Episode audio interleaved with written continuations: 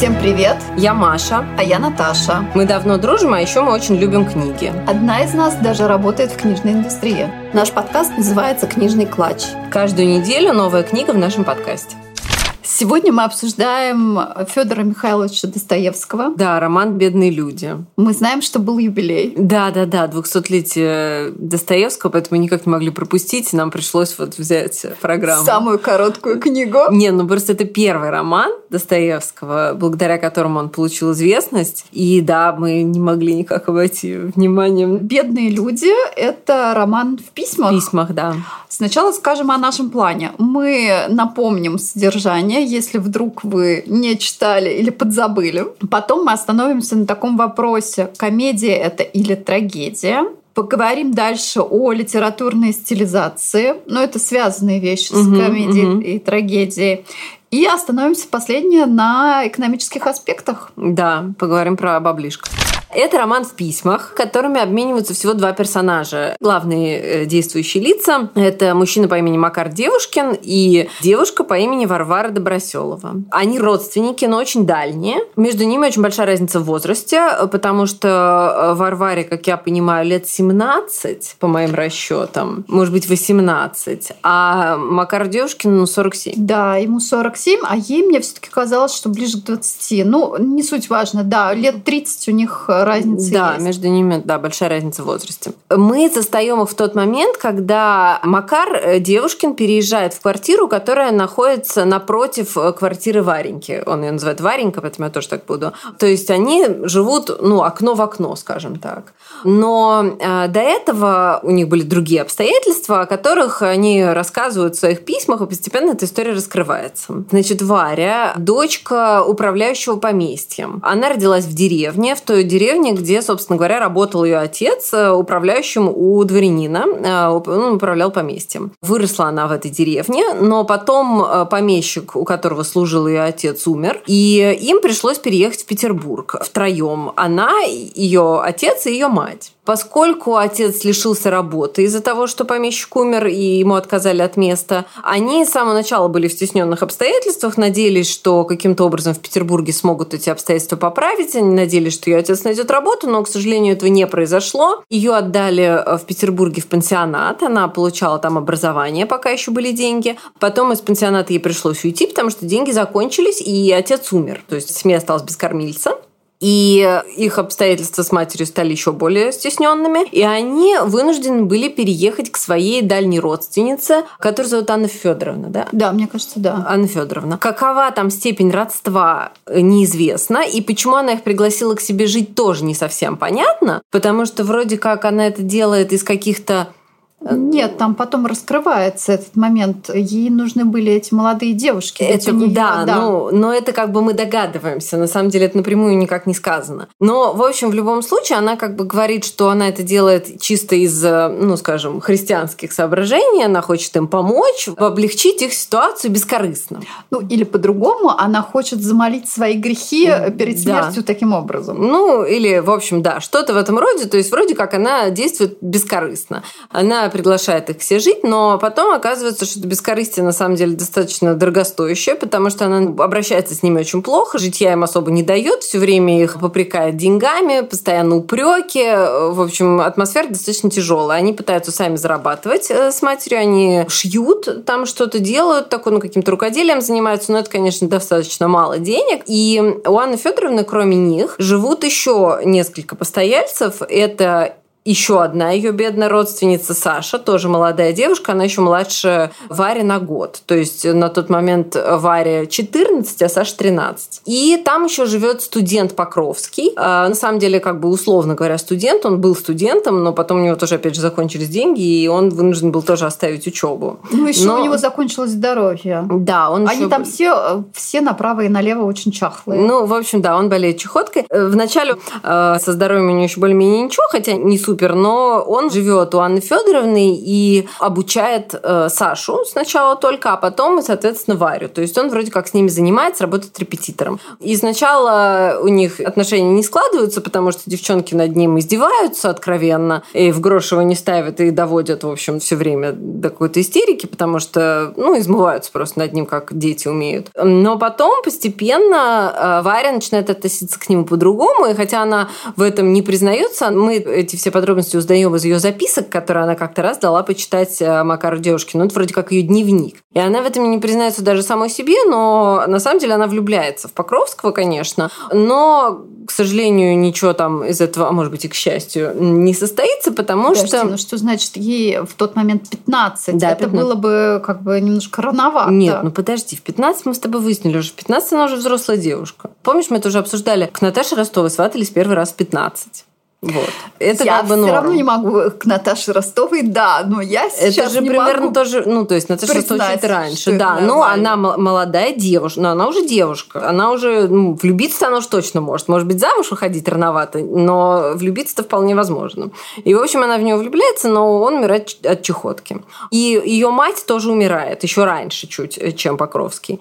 И... Нет, ее мать умирает потом. А, потом, позже, да? Ну, неважно. кажется. В общем, в любом случае, это достаточно по времени близко друг от друга эти два события. А дальше происходит что-то, о чем конкретно мы не знаем, но мы понимаем, что с ней что-то произошло. Скорее всего, ее изнасиловали. Ее изнасиловал некий господин Быков, который э, приходит в дом к Анне Федоровне, имеет туда доступ. И каким-то образом ей удалось уйти оттуда от Анны Федоровны, потому что ей помог в этом Макар Девушкин, Почему он там оказался, как он про нее узнал, как ему удалось ей помочь, мы не знаем. Но, в общем, он ее оттуда каким-то образом вытащил. И она живет теперь вдвоем с служанкой, которая зовут Федора. Ну, или это, наверное, не служанка, это хозяйка квартиры. А Макар Девушкин снял квартиру напротив, чтобы быть рядом с Варенькой. Они оба очень бедны. Варенька зарабатывает только тем, что шьет что-то. Федора ей периодически добывает какую-то работу. Федора, как я понимаю, достаточно хорошая тетка, потому что она ей помогает с работой, она за ней ухаживает и, в общем, относится к ней хорошо. Несмотря на то, что она очень бедна и денег у нее особо нету, то есть она не может ее как-то отблагодарить, но, видимо, она к ней искренне хорошо относится, Федора. А Макар Девушкин тоже находится в очень стесненных обстоятельствах для того, чтобы мы потом узнаем, что для того, чтобы помочь Вареньке, он берет свое жалование вперед на довольно долгий срок, то есть он не получает никаких практически денег, он живет на какие-то копейки, и обстоятельства становятся все хуже и хуже. Мы застаем наших героев в начале осени, по-моему, да?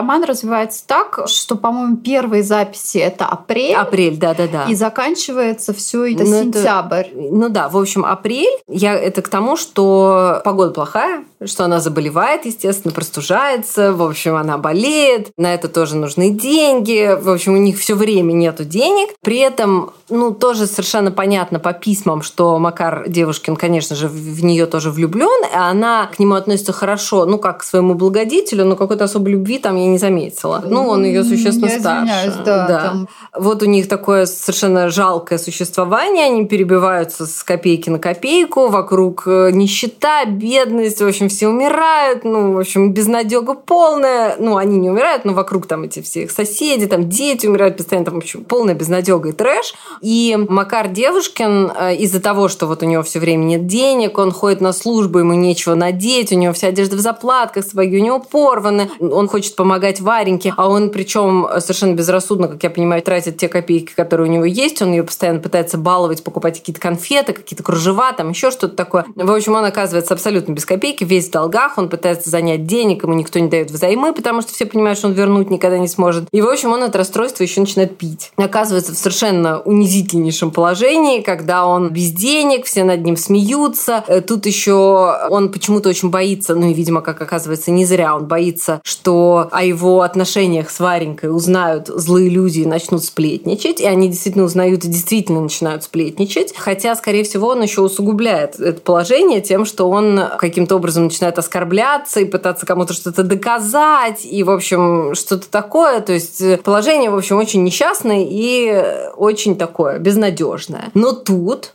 как это неудивительно, происходит несколько благоприятных обстоятельств, на которые совершенно невозможно было рассчитывать. Во-первых, ему дают на службе 100 рублей, его начальник, он там допустил ошибку в письме, его начальник вызывает его к себе на ковер, чтобы там, в общем, как следует распечь, но видя, в каком он вообще состоянии и положении, он из жалости дает ему 100 рублей. И эти 100 рублей их с Варенькой спасают на достаточно долгий срок. А тут происходит следующее, что в Вареной жизни появляется мужчина Быков, который... Ну, что значит появляется? Он возвращается. Ну да, он э, находит ее. И он предлагает ей выйти за него замуж. Он совершенно ничего не раскаивается. Он говорит, что он хочет на ней жениться, потому что, ну да, он сказал, что это Анна Федоровна плохая женщина, и он хочет на ней жениться, потому что ему нужен наследник. Почему именно эта чехоточная несчастная нездоровая барышня должна родить ему наследника, когда он богатый человек может жениться на ком угодно, совершенно непонятно, но он ей предлагает брак. И, конечно же, она понимает, что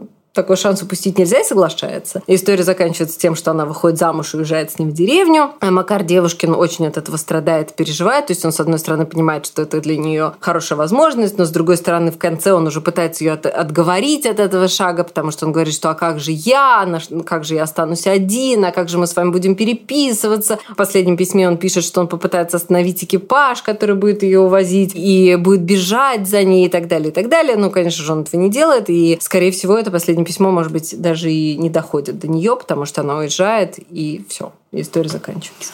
Это такая краткая история да. зависимости. А теперь мы перейдем к вопросу, вопросу о том, комедия это или трагедия. Ну вот давай, я когда в детстве читала, я реально читала, наверное, бедных людей, когда мне было лет 14 или 15, и после этого я их больше не перечитывала до, можно сказать, сегодняшнего дня, когда я переслушала роман целиком. Угу. Ну, он не длинный, да. Он не длинный, да, залпом. Для тебя что это было? Ты знаешь, я должна сказать, что ну, для меня это не была комедия. То есть мне кажется, что это все Достоевский описывает всерьез, потому что это и в других его романах вот эта вот бедность, и отчаяние, и вот это вот все ужасные эти обстоятельства, и эти несчастные там э, люди, которые умирают в нищете, и дети, и все это такое. Это у него как бы лейтмотив всех его, в общем, историй. Они всегда есть. И в «Преступлении наказания» это есть, и так далее. Ну, то есть он действительно описывает людей в стесненных обстоятельствах. И более того, как я понимаю и как я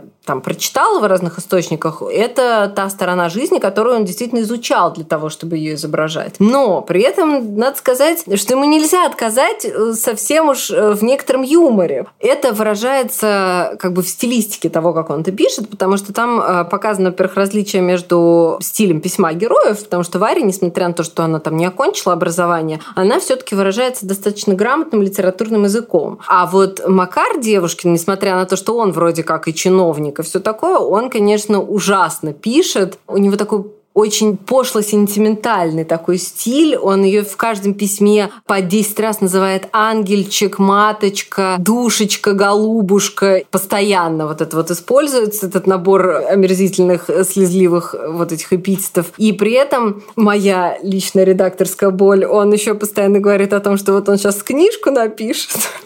И хочется ему сказать, пожалуйста, нет пожалуйста.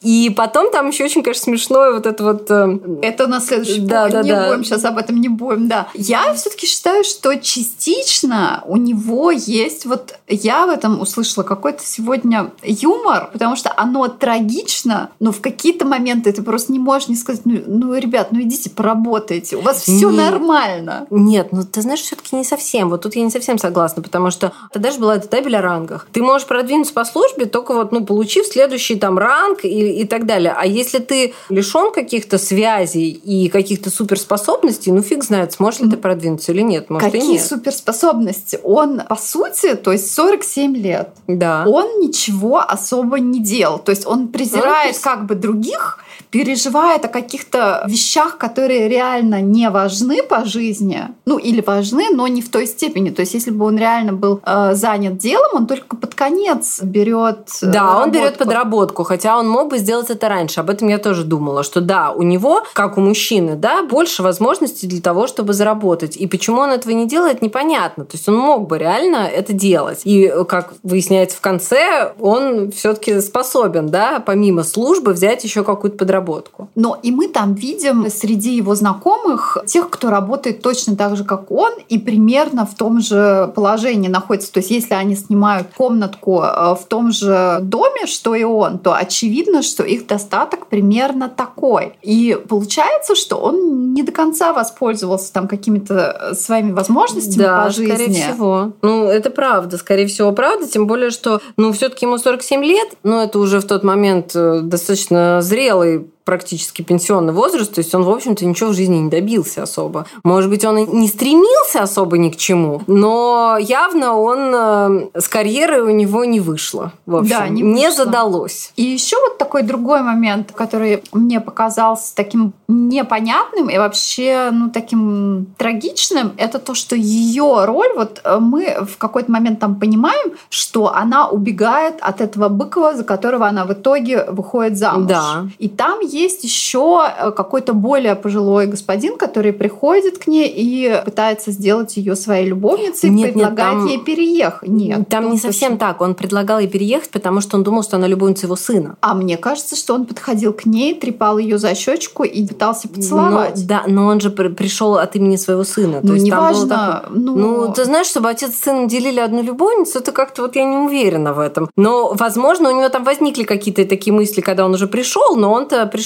потому что возникла сплетня о том, что она любовница его сына. Вот. Да. Хотя это было неправда. я именно услышала и прочитала это вот именно как то, что он пытался. Мы даже точно не знаем, был ли он его отцом до конца, это непонятно. И получается, что вот она бежала от одних мужчин и прибежала фактически к какому-то другому. Ну, этому тогда... Макару, который фактически, ну, окей, он там с ней не спал, но в любом случае она была в его частичной власти, Да, и зависима от него. Да, она от него зависима, это действительно так. Но ведь женщине в то время было намного сложнее. Она, ну а что, она же не могла на службу пойти, правильно? Она могла только Она отказалась. Ну, она отказалась. Она от места- отказалась, потому что он на нее давил, да. От места и гувернантки. Она так и не смогла стать самостоятельной. То есть он ей говорил, нет, я хочу, чтобы вот ты ничего не делала. Ну, мы знаем сейчас это такое, сделать женщину беспомощной, финансово зависимой, и вот она будет в твоей власти. Мне кажется, Ну там вот, такой мотив есть. Да, там есть такой мотив. Он, на самом деле, мне кажется, связан с тем, что в тот момент она еще испытывала к нему очень большую благодарность за то, что он ее спас. И это же было до того, как начались вот эти дебоши, когда он начал транжирить деньги и пить. И она, я думаю, если бы ей позже сделали это предложение, она бы от него... Потому что там есть такой момент ее роста. Она как бы пытается прийти к независимости. И, в общем, она бы, наверное, и пришла к этому, если бы не появился Быков. И то, что она согласилась выйти замуж за Быкова, это, в общем, тоже, ну, понятно, что для нее это самый простой выход из этой ситуации. И, в общем, очень разумно, что она им воспользовалась. Потому что, может быть, она к Быкову никакой привязанности не испытывает, но упустить такой шанс она просто не может.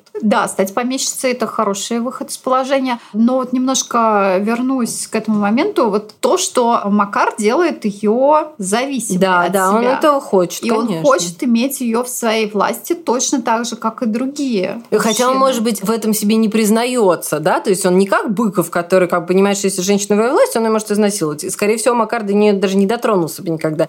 И он же даже не хотел приходить к ней в гости, потому что он боялся, что, не дай бог, пойдут слухи. И... Но это вот еще немножко давай о характере этого Макара, ведь это же ужасно. Ну окей, ты влюбился, ну так женись к чертовой матери. Да, вот... Реши проблему. В том и дело, да. То есть он совершенно вот такой вот... Ну, это же то же самое, что и со службой. Он совершенно безвольный и такой, э, ну, человек, который Как не бы способен ни ни на подумали, какое... как Да, бы он не способен подумали. ни на какое действие. То есть он, конечно, не вызывает никаких теплых чувств. Его не жалко, если честно. Но вот мне не было его жалко. Нет, не было. Не и было. потом еще вот это вот с его вот таким вот самоуничижением таким, с одной стороны, а с другой стороны, ты понимаешь, что когда ему попадают в руки какие-то деньги, он вместо того, чтобы попытаться их как-то использовать рационально, он же их транжирит, либо он покупает какие-то совершенно вот эти вот безделушки для нее, эти конфеты, без которых, а причем она сама ему пишет, не надо, я могу без этого обойтись, есть более важные вещи, на которые можно потратить. И он, по сути, тратит деньги, которых у него нет, на ерунду. ей не нужно. Да, а потом еще и пить начинает. Да, я понимаю, что жизнь тяжелая и все дела, но как-то ожидаешь от мужчины, учитывая, что, как считается в те времена, что мужчина это ну, хозяин жизни, да, и у него есть гораздо больше возможностей, чем у нее, но все-таки ожидаешь, что мужчина, тем более понимающий, что он в стесненных обстоятельствах, будет как-то действовать более разумно.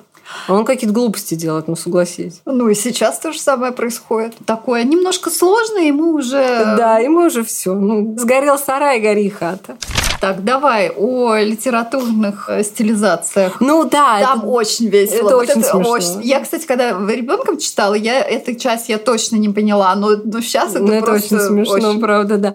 Мне кажется, что... А давай мы скажем, что да, это... Да-да-да, я сейчас, сейчас расскажу. Мне кажется, что поскольку вот это для Достоевского был первый роман, он как бы пытался показать всю широту того, что он умеет делать. И вот это был один из таких вот, типа, а я еще умею вот так. Девушкин дружит с каким-то, ну как дружит, это тоже такая очень странная дружба, но, в общем, с каким-то, скажем так, литератором, который тоже надеется, что у него есть какой-то вот, ну, то есть имеет какие-то, да, имеет какие-то литературные притязания. Макар Девушкин, поскольку совершенно в этом ничего не понимает и совершенно лишен всякого вообще вкуса, пытается Вареньке еще вот это тоже еще пытается ее научить чему-то. Ой, слушай, ну я как бы из личного опыта могу сказать, мужчины то и дело пытаются чему-то научиться.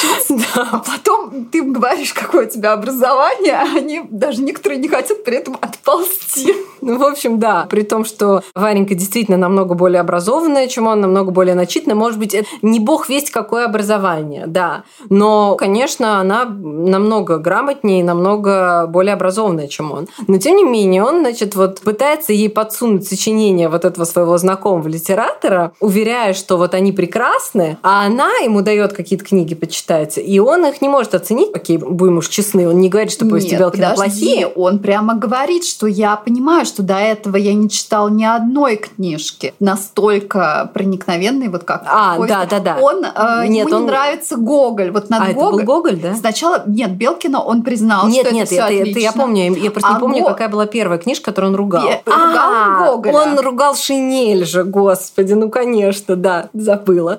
Она ему дает почитать Шинель, и он просто обрушивает на нее, ну таких вот, конечно, не то чтобы поток упреков, нельзя сказать, что это упреки настоящие, то есть это абсолютно такие же вот самоуничижительные такие упреки, но он очень всерьез воспринимает Шинель, и он считает, что это насмешка над чиновниками, и считает, что Гоголь зло шутит очень над Акакием Акакевичем, и он ее очень упрекает за то, что она дала почитать ему эту книжку, потому что он считает, что не только Гоголь смеется над ним, но и она, дав ему почитать эту книгу, таким образом пытается его унизить. Но он, кстати, при этом ассоциирует себя и с повестями Белкина тоже. Там да. он, да, он видит как бы персонажа и говорит, что вот он на него похож. На станционного смотрителя, да. да, он да. да. Потому что они в одном статусе, в одной должности, и он себя, да, ассоциируется с станционным смотрителем, который вот тоже Шинель, потерял, да.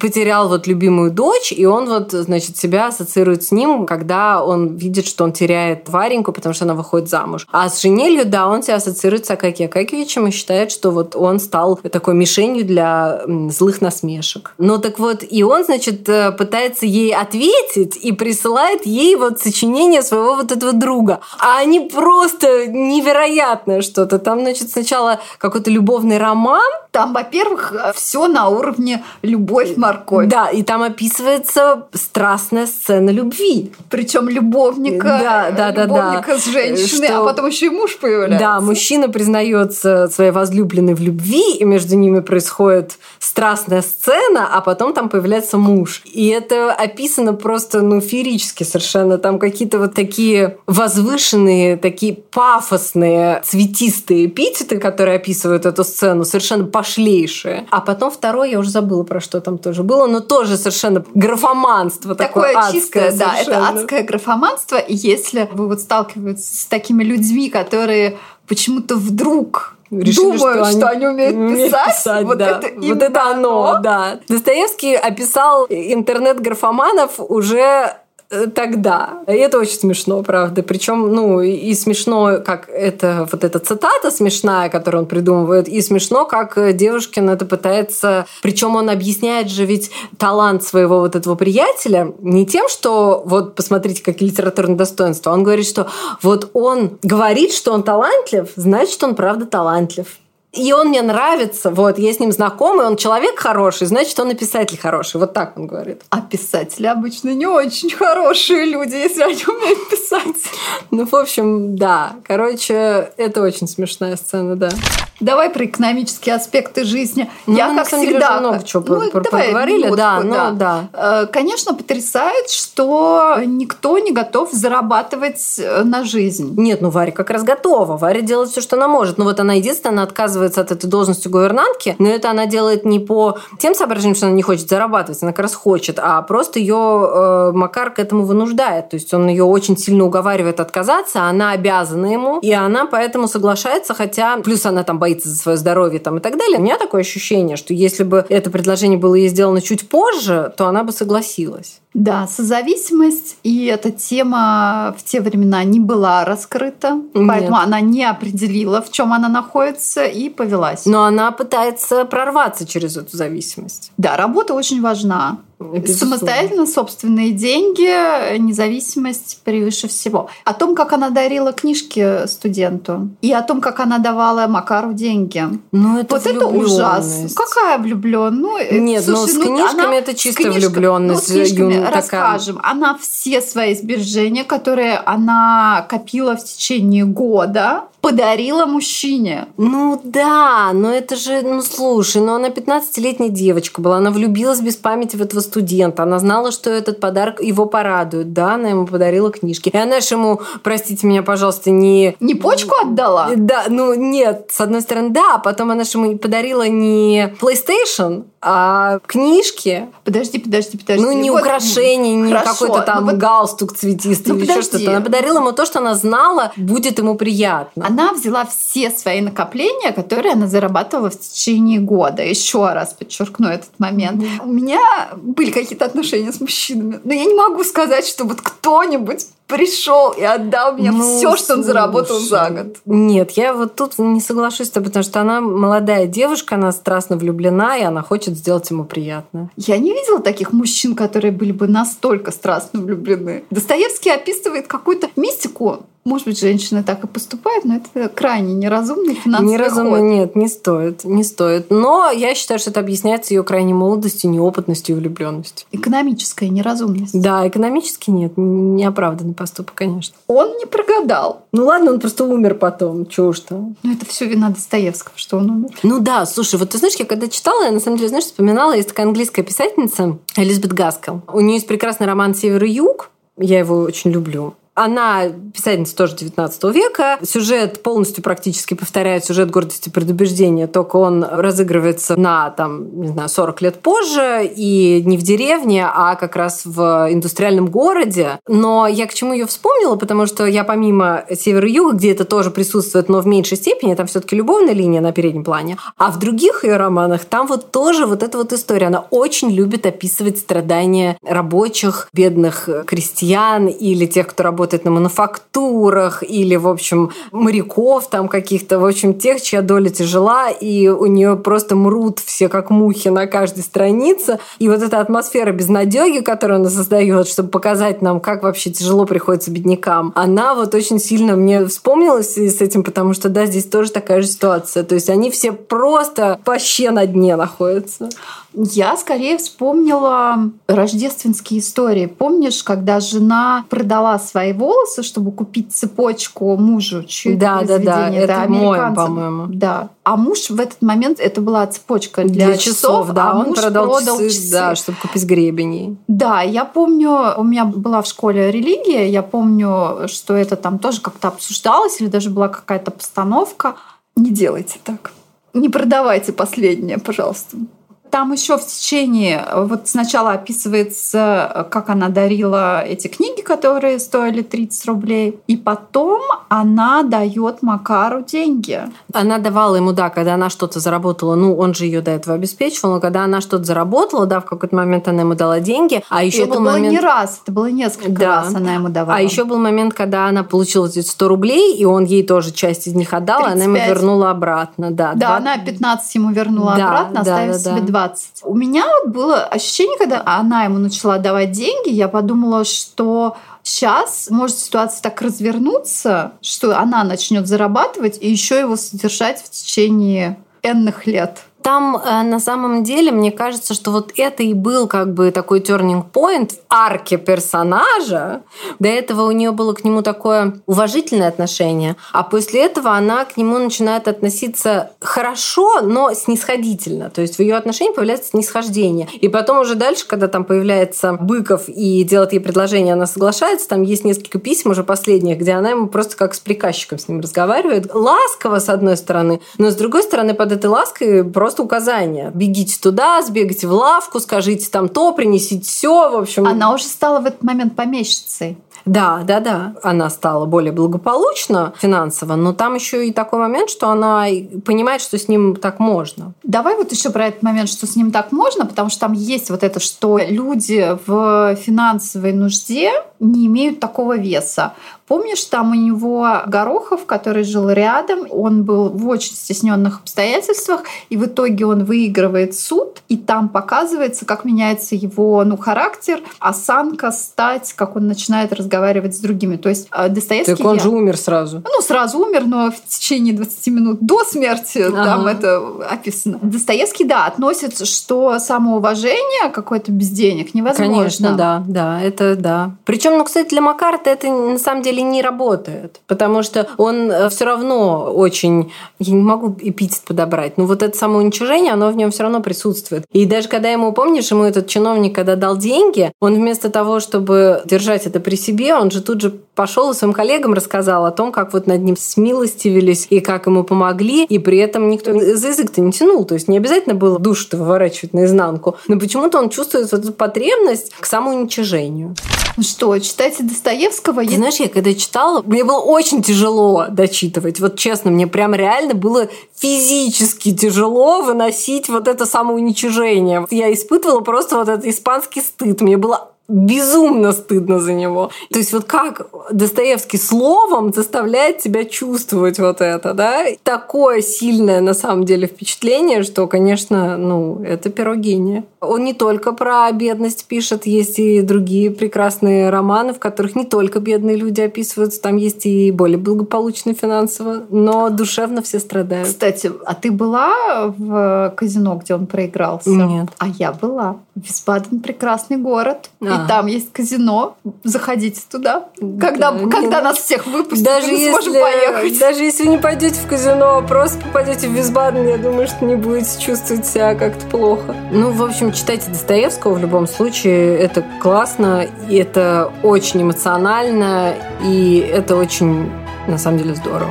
Спасибо, что дослушали до конца. Мы будем рады вашим лайкам и звездочкам. А еще подписывайтесь на наш телеграм-канал «Книжный клатч».